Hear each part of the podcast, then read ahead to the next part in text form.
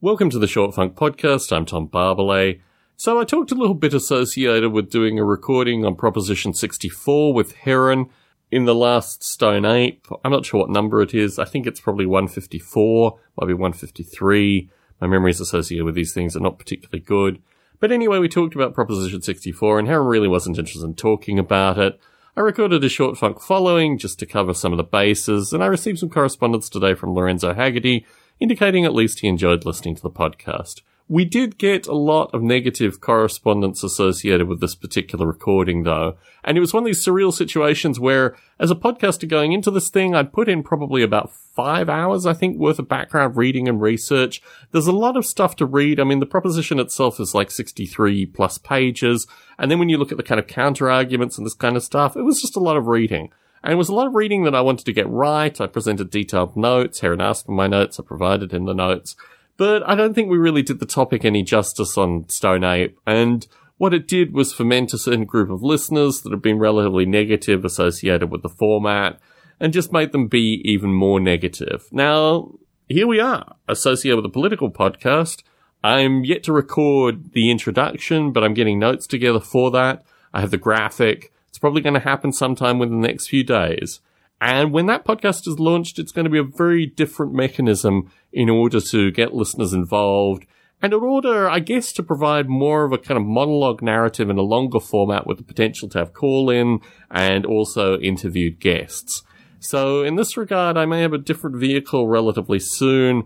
And I'm also just a little bit worried that, you know, Heron is getting on in the years. It's a long time, a long podcast, a long format. He's having health problems. He's resolving the health problems. But I think the nature of doing a weekly recording like this, I don't know. I don't really necessarily think it's fair, perhaps, to continue this format going forward. And I think a number of the listeners are actually starting to say that explicitly, which is very curious because I would never make those kind of claims myself. But at the same point, I'm very mindful that at some stage this almost becomes like an abusive thing, right? I mean, I'm trying to get something out of a guy who just should be enjoying this period of time in his life and shouldn't be part of a podcast or any kind of dynamic thing and just do what he wants to do, but not necessarily in a environment where I'm trying to get some degree of critical discourse, for want of a better term. So it left me thinking, I mean, Heron and I are yet to talk about this explicitly, so I don't know what direction it'll take.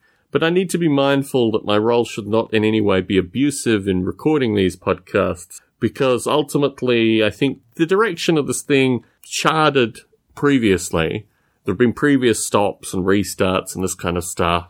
And I don't know. I'm in two minds associated with this. I'm looking forward to talking with Heron this Friday, seeing if we can work out what actually is going on and seeing if we can work out a direction going forward.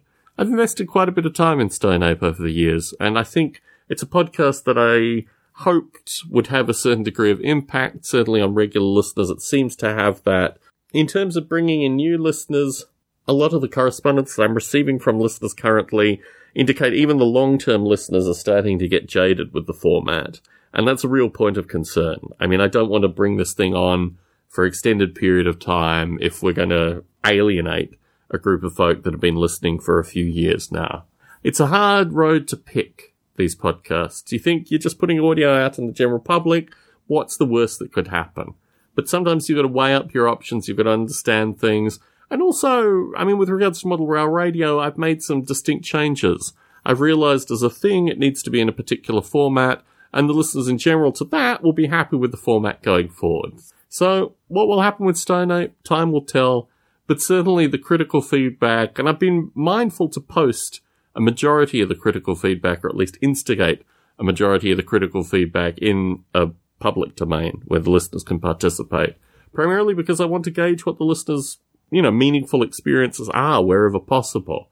I mean, is this one listener that posts a particularly critical thing too out there, or as has happened, have a number of listeners come forward and said, actually, you know, these are the concerns that we have had too. We just haven't voiced them quite so eloquently. Tom Barbalet in San Jose, signing out.